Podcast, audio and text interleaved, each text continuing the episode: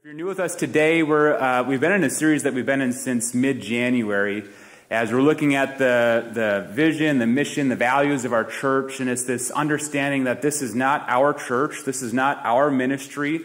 In fact, we're a part of something so much greater than ourselves. Uh, this is Christ's church, and we're a part of his church that he's established around the world. But as we're here, he has specific things for us to do in this area as uh, we seek to make disciples both here and far. And so we have now a vision, a mission, and a value, our values that kind of drive us in these things. And, and this is now week nine of this series. Uh, correct that, week eight of this series. So we're going to do another pop quiz and see how you're doing here before we show uh, the vision, mission, and values. So, what's the vision of Maple Plain Community Church? Okay, I'm going to give that a solid C minus. All right, we got, we got a couple more weeks of this. Our vision is to be a place to connect. I knew we'd get that part, right?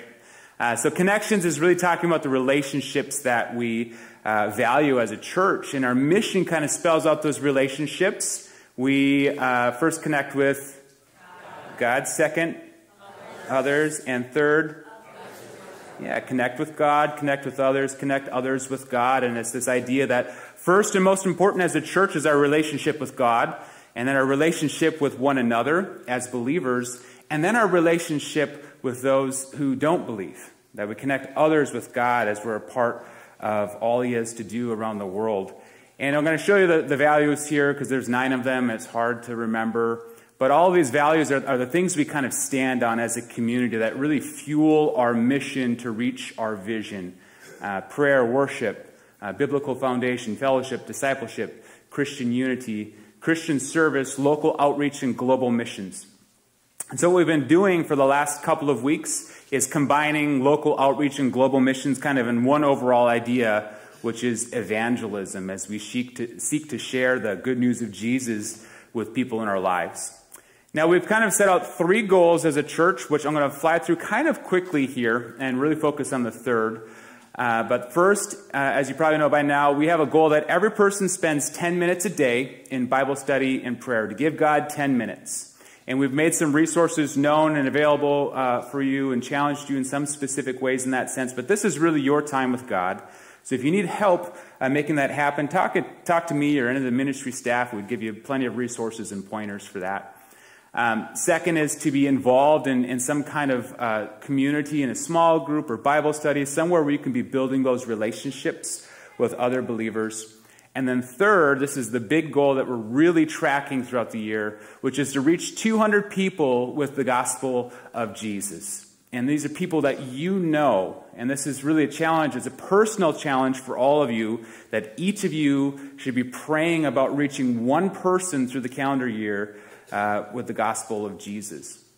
And in order to know for sure that we're meeting this goal, we just ask you to simply submit that to us, that, that you did it, or to share with me, or send an email, or whatever it might be. Uh, we're not going to know if we meet this goal if, if, we, don't, if we don't know uh, your, your stories. So we have a simple submission form in which you can uh, fill that out online. It's just our website slash reach 200, or there's a, a button on our homepage. And it's as simple as just clicking yes that you shared the gospel with someone, and you can submit any more details that you would choose to after that. But I encourage you to share the stories because I've heard some really encouraging ones over this last week, and we made a lot of progress. Uh, last week we were at four, last Sunday, and as of this morning we're at 14.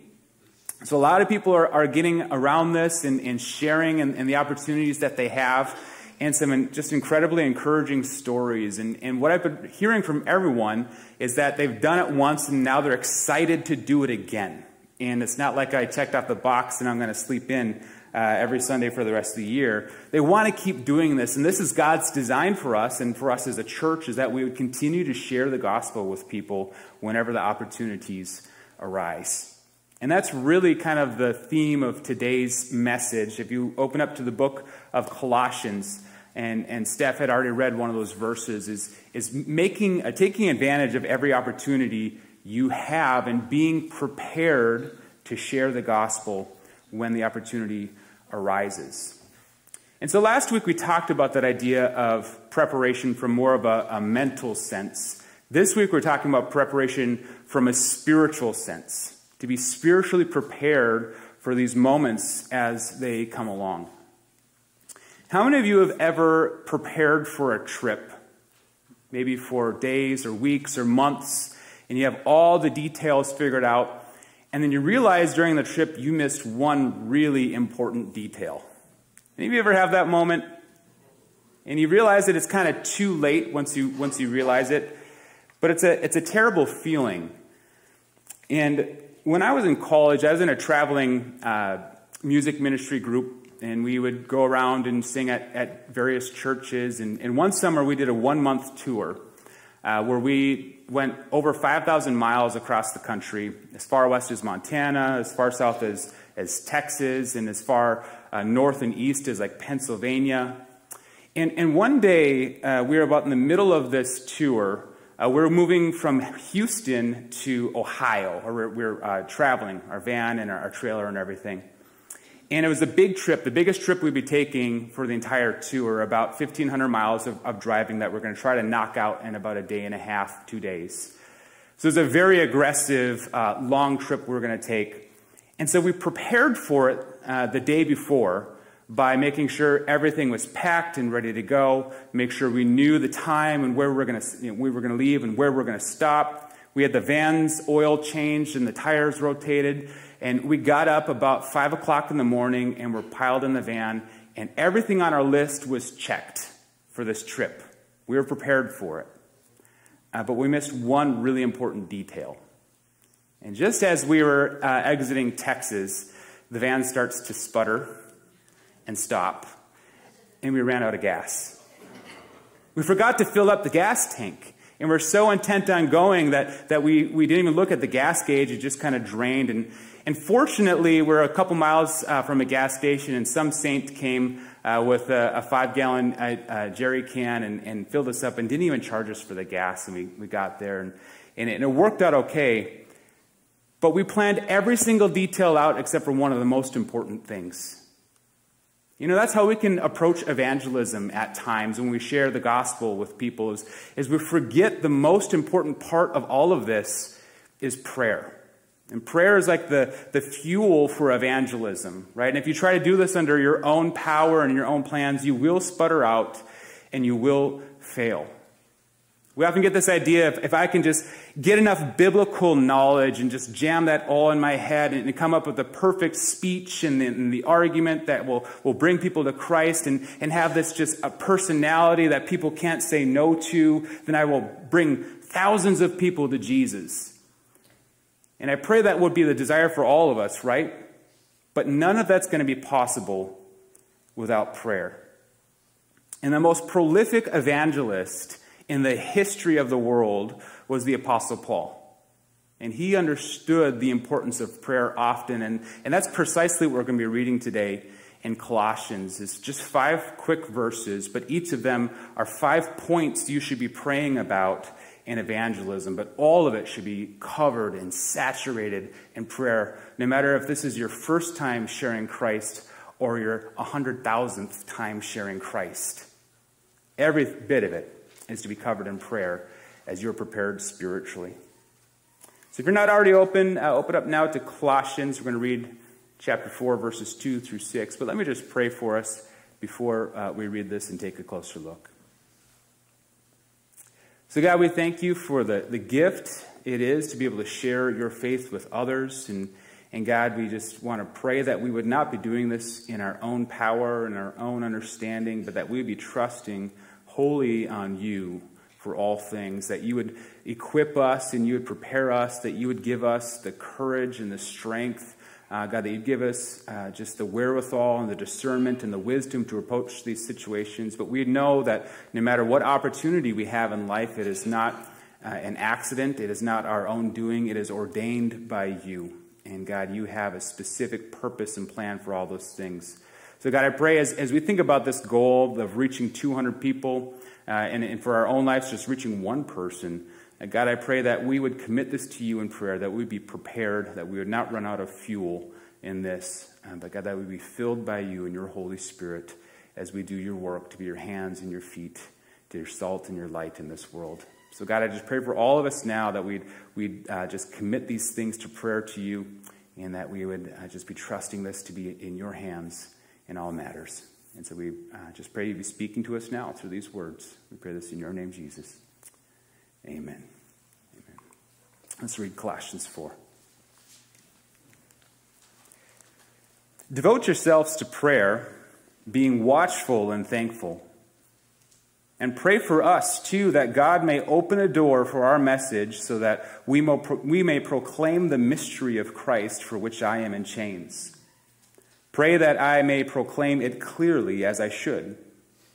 Be wise in the way you act toward outsiders and make the most of every opportunity. Let your conversation be always full of grace, seasoned with salt, so that you may know how to answer everyone. So, those are five kind of quick verses, but I see each verse as a, really a directed uh, uh, directed area to point your prayers when it considers evangelism. And the first is kind of maybe more of an overarching point as we look at verse 2 is to, to cover all of evangelism and prayer. Every facet of it and every step of it should be trusted to God in prayer. And there's this command here that's kind of general in a sense is that we as God's people should be devoted to prayer and to be watchful and thankful in all areas. And to be watchful just simply means to be awake, to be cognizant of, of your surroundings and what's happening around you, and to be thankful that none of it is by accident. That God is working around you, He's working in you, He's working through you, that all of this is in God's power and provision. And so, as we apply this specifically to evangelism, we can understand that every situation and every opportunity around you is by God's plan. But it's also this awareness. This is the important part here as we look at this first verse. Evangelism, sharing Jesus, is purely a spiritual matter. Okay, it is not a human centered effort. This is only possible through God's power. And so if you're effective as one who shares Jesus with others, it's not because you have a good personality. It's not because you have a lot of head knowledge. It's not because you're super disciplined or a gifted speaker. It's because God has equipped you and empowered you to do so. Because evangelism is, is not some uh, human, fleshly effort where we're battling other people, that they would just finally yield and come to our viewpoint and opinions. It's not a battle with people, it's a battle for people. Because the message that we're entrusted with, the gospel of Christ, is, is not something that just brings people from a place of being wrong to being right or being bad to being good. The gospel has such power that it, it takes you from being dead to being alive. Okay, that we, without Jesus, are dead in our sins, but through faith in him, we can be made alive in Christ. And that's the fullness of the gospel at play in someone's life. That's the gift that we are sharing with people. And that kind of ability is far above any of our pay grade, right? None of us can make a dead person alive. These words are God's, and they have great power. And this means that there's going to be opposition to that. That Satan, the great adversary, does not want you to share these words. So evangelism becomes this spiritual battle that we enter. That's why it needs to be covered in prayer. And if God is urging you to share the gospel with someone, Satan will be whispering to you to stay silent, to be discouraged, to say, I, I wouldn't make a difference in their life, or I, I wouldn't know how to answer their questions. He's going to try to distract you and, and put your focus on, on other things. He's going to try to divide you into to, uh, putting your affections in other areas. Satan absolutely wants you to stay silent if you have the gospel alive in your life. And Satan does not love the church, but there's a certain kind of church that he does love a quiet one, an apathetic one a compassionless one, one that focuses only on themselves and has no burden to share the gospel with anyone else. If you are not sharing the gospel, it means Satan is rejoicing. Evangelism is a spiritual matter, every bit of it from top to bottom, and so you need to cover it in prayer. But we can have encouragement in this because we are way uh, we are way steeped in this. It is way above our heads of how to even approach this. We can be encouraged in this because Jesus promises to be with you through all of it. There's kind of two big commissions towards evangelism in, in the Bible. There's Matthew 28, which most of us would know by heart. Go, therefore, and make disciples of all nations and baptize them in the name of the Father and Son and the Holy Spirit and teach them to obey everything I have commanded you. And oftentimes, when you read that, we start thinking of this through our own efforts and say, This is, this is God's commission to the church. How are we going to do it? What are we going to do? What, what kind of uh, strategies are we going to have? Let's, let's pull out a map and circle all the places we want to go of how we are going to share the gospel and do all of these great things for God. And if you approach it in that mindset, you will fail. Because sandwiched around that verse are two great promises, of which Jesus starts that commission by saying, All authority on heaven and earth has been given to me. All authority has been given to Jesus. And he gives this great commission. And then after that, he says, And I will be with you always. What that means is, I'll be with you through that all to the very end of this age. And Acts 1 8 is a similar commission where it says, be, be my witnesses, therefore, in Jerusalem, Judea, Samaria, and to the ends of the earth. But before that, it says, You will receive the Holy Spirit, which will give you power. All right, evangelism from top to bottom is a spiritual matter, it is a spiritual battle, and you need God's power. Prayer is connecting to the power source. Prayer is filling up the tank with fuel in order for this to happen. Evangelism is not a human centered effort, but every part of it is God's work in you and through you. So cover all of it with prayer. And now we're going to get a little more pointed here in the verses to come of how we can be praying. In verse 3, we read that Paul is asking for prayer that God may open a door for the message so that they can proclaim the mystery of Christ. And this is a prayer for Paul in a sense, but more so, it's, it's a prayer for others, praying for those who need Jesus. Because those who do not live in faith are going to have barriers in their life. It's going to be difficult for them. There's, there's hurts and there's misunderstandings and there's things that are keeping them, closed doors that are keeping them from Jesus. This is a prayer for them. Pray that God would open up the doors in their lives so that they could hear the message of Jesus. We talk about a man who has been wildly successful in evangelism in his life.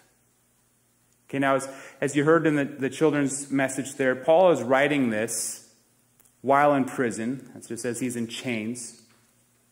He's already shared the gospel with tens of thousands, probably hundreds of thousands of people in his life. Multitudes, more than you could ever imagine or count, have come to faith in him. Churches were built in places around the world. This is a man, if there's anyone to have confidence in themselves, it would be Paul.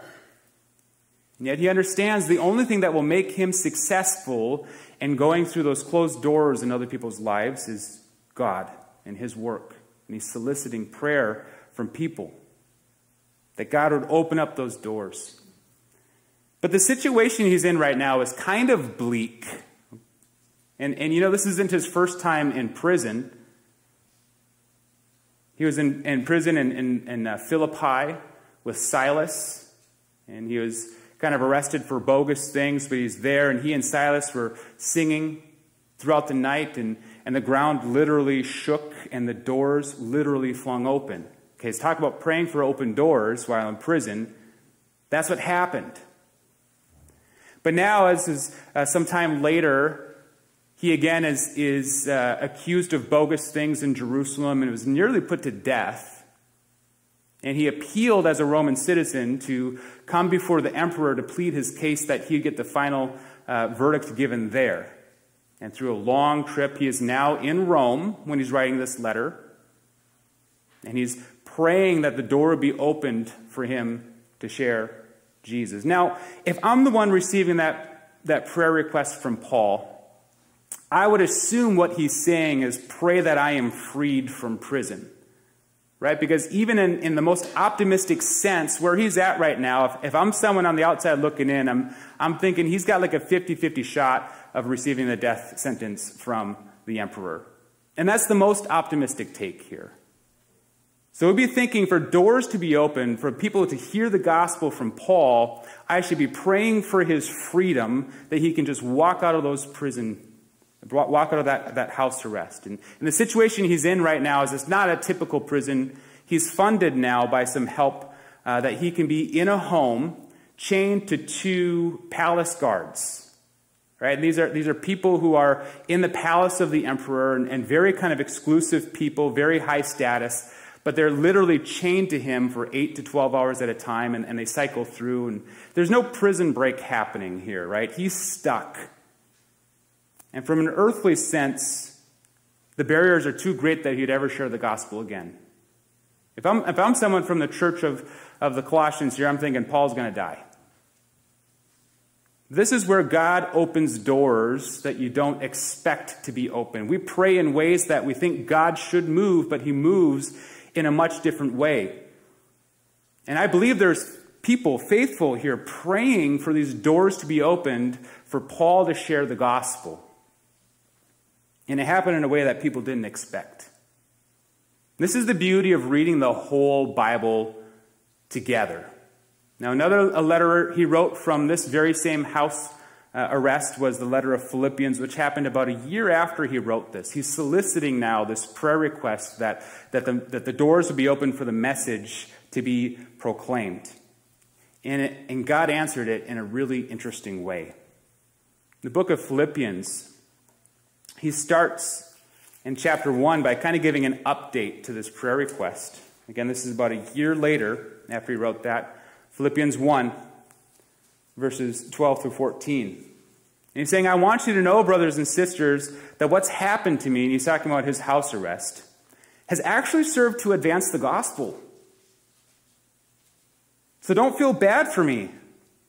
As a result, it's been clear throughout the whole palace guard and to everyone that I'm in chains for Christ.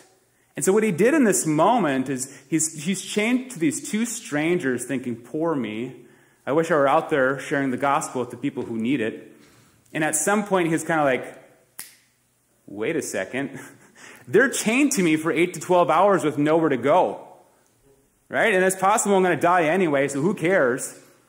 I'm going to share the gospel with them. And as a result, he says the whole palace guard came to know who Jesus was. This is this group potentially thousands of, of guards who really had nobody from the outside had access to them. But now Paul has an influence to them to share the gospel. And the doors were opened behind locked doors.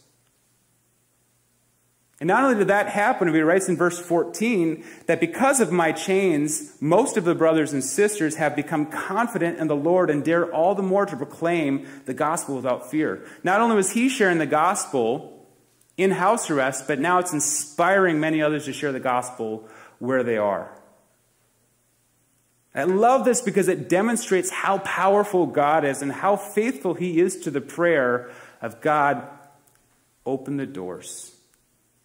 Give me an opportunity to share Jesus with this person who I know needs Him. Remove the barriers that are in their lives. Soften their heart. Remove the scales from their eyes so that they can see clearly. Because God works in powerful ways, ways you wouldn't expect, but ways that He has determined. Pray for those who need Jesus. I want to just give you a second here. I'm going to give you five seconds to think to yourself who is someone in your life that needs Jesus?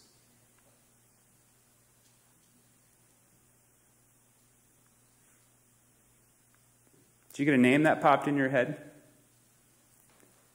Maybe you saw a face. Maybe you have some memories with them. Pray for them. That's the first step. Pray for them. Commit to regular prayer for them. Pray for the people in your life who need Jesus, that the door would be opened for them, that the gospel could be presented clearly. It's hard to know sometimes how we pray. How do you, how do you pray for people? And I, love seeing the, the, the heart and the attitude of, of Jesus through the scriptures. He had great compassion on people. And Matthew 9, there's a moment where he had been doing a lot of teaching, a lot of preaching of the gospel in, in many towns and cities, and he's traveling all over the place, and there's crowds of people who always gather. And, and that at the end of Matthew 9, it says that Jesus took a moment where he had compassion on them. And compassion in the Greek is, is, is like this deep feeling, just this, this stirring, this just ache for people. I think that's the first thing you can, you can pray for as you pray for others is God, deepen my compassion for them. Deepen the church's compassion for those who are lost. And pray for the individuals because Jesus said he saw that all these people were lost. They were sheep without shepherd. They were harassed and they were helpless. They, they were hopeless in this world. Pray for these individuals who need Jesus, that God would soften their hearts and that they come to this understanding of their need for Him. And then Jesus told them, Pray for a laborer to come. He said that this is God's uh, field, this is His vineyard, and it's ripe and ready for harvest. Pray for the harvesters to come.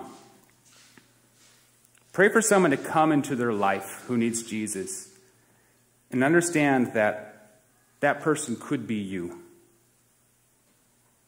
As we get on to the next uh, prayer around evangelism is pray for those who share Jesus. Now, this could be others, this could be you, but Paul is soliciting this prayer that when he gets the opportunities and the open doors, that he would proclaim the message of God clearly as he should. It's not just praying for open doors, it's praying for open mouths and open dialogue. And this verse can, can mean a couple of things. It can mean to have this boldness and this courage to walk through the open door, or to have the wisdom to share the right words. And that's something you can be praying for yourself often is when God gives you the opportunity to say, God, help me to not chicken out. Because it's, it's really easy to, to kind of think of all of the reasons you shouldn't share Jesus with them that day. I'm just too busy. Someone else is more qualified. I, I, I got too many other things on my plate right now. But the consistent message throughout the Bible is if you believe God is with you, that you shouldn't be afraid. You shouldn't be discouraged. And the same is true in evangelism. Pray that you can proclaim the message clearly and, and have others pray for you too. If you know you're going to have a conversation, say, hey, could you just pray for me that I could just communicate very clearly the message of Jesus? Lifeway did a study in uh, late 2019 that came to find out that the overwhelming uh, majority of Christians, professing Christians, do not share their faith. In fact, almost 70% have not done it once in their life. And the reasons, the top reasons were this. First is fear fear of losing friends or, or just failing to succeed in that area. Second is that they felt there's a lack of opportunities in their life. And it's not recognizing the moments around them, I'd say. The third is lack of motivation.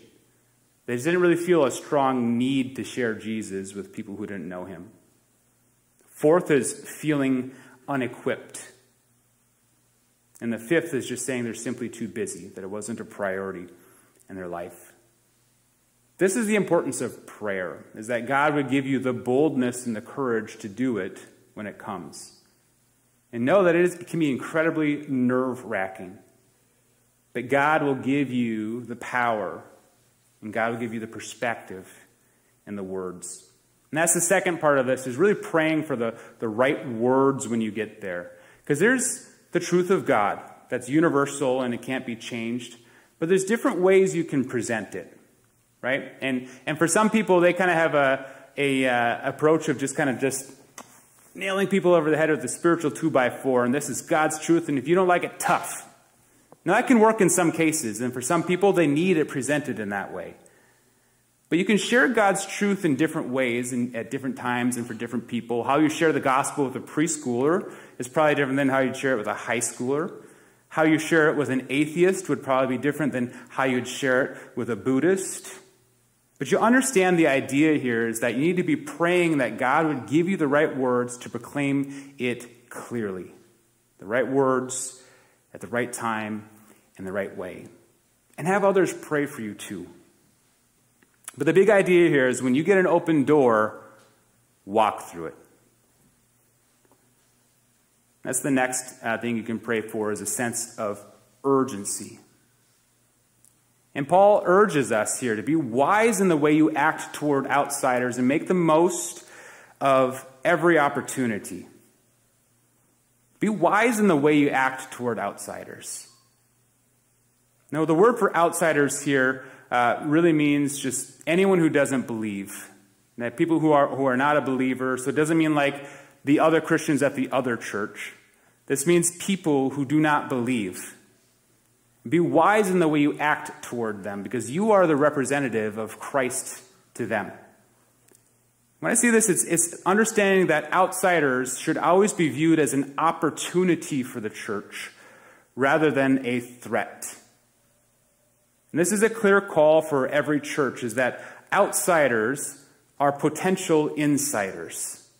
And that's how all of you are here today is at one point in your life you were an outsider to the church. But Christ let you in. Now, if the church were just a, a simple gathering of every believer in the area, and, and here we are gathered in this uh, long and narrow concrete tube every Sunday, it was just a simple gathering of us and outsiders were never allowed, our church would be dead in less than 10 years. You have to be wise in the way you act toward outsiders. And know that the gospel is just as much theirs as it is ours. We also see this sense of urgency to be faithful to the opportunities God is giving you right now. Today, you will have an opportunity to share Jesus with someone.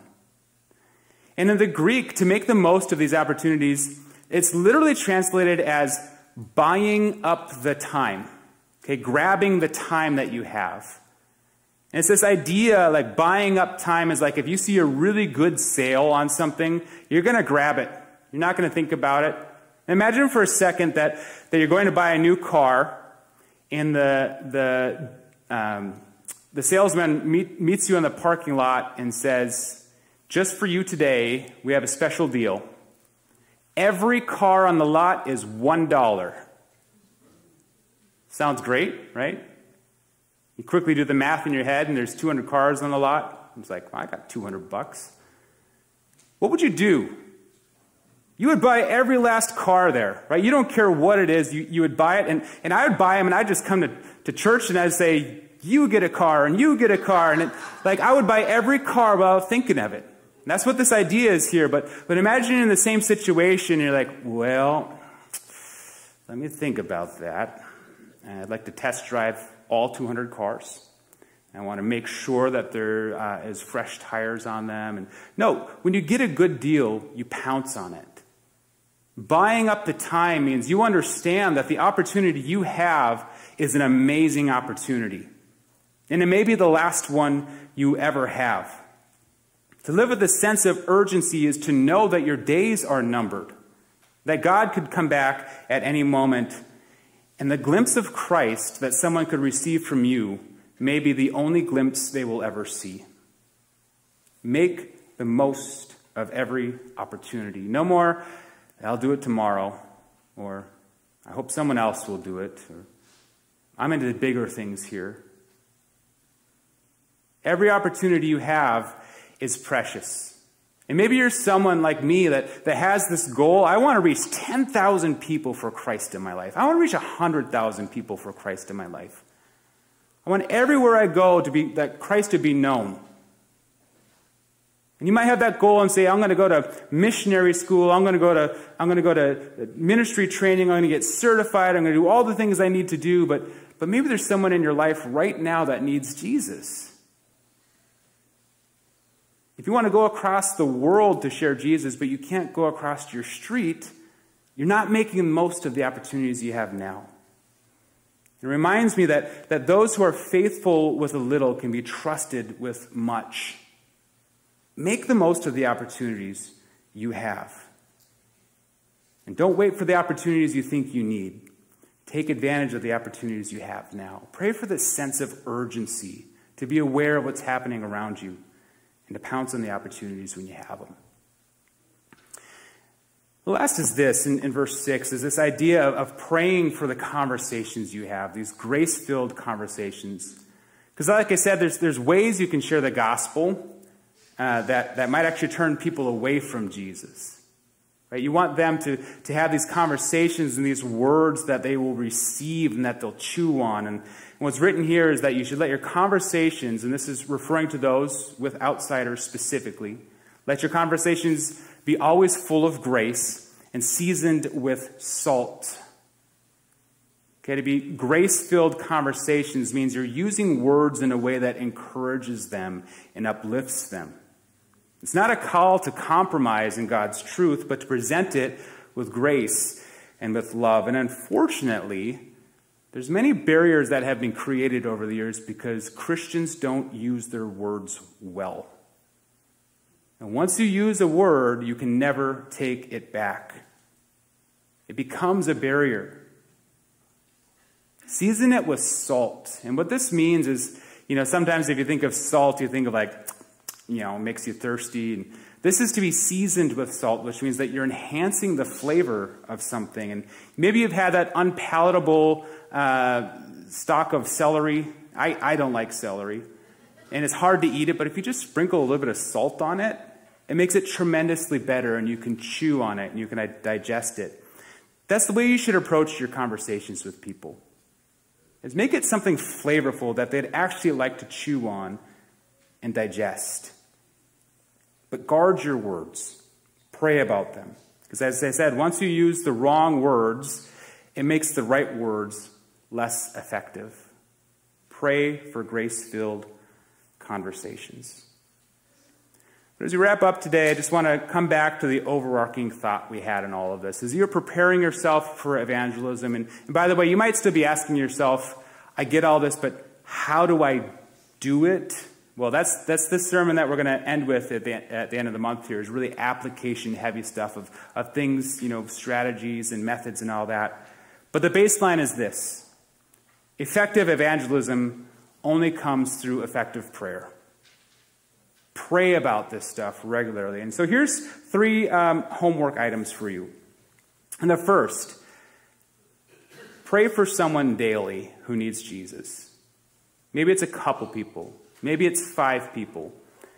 But take those 10 minutes a day that we're challenging you to do in, in Bible study and prayer, incorporate someone you know who needs Jesus. And then pray for those who share Jesus. Have others pray for you as you share Jesus. And this is the value of our three goals giving them 10 minutes, also connecting with others. Now you have a group of people where you can say, Can you please pray for me? Because I'd like to share with someone.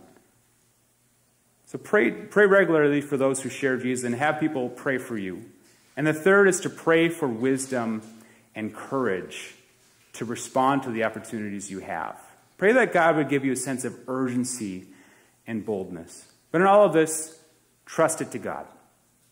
And pray, and pray, and pray some more. And don't run out of fuel on the journey. Let's pray together. God, we do uh, want to just commit this goal to you and, and the excitement of uh, being able to share your message and, and the privilege and the opportunity. But God, I pray that we do not do this in our own power, in our own efforts, in our own understanding, but that would be leaning wholly on you.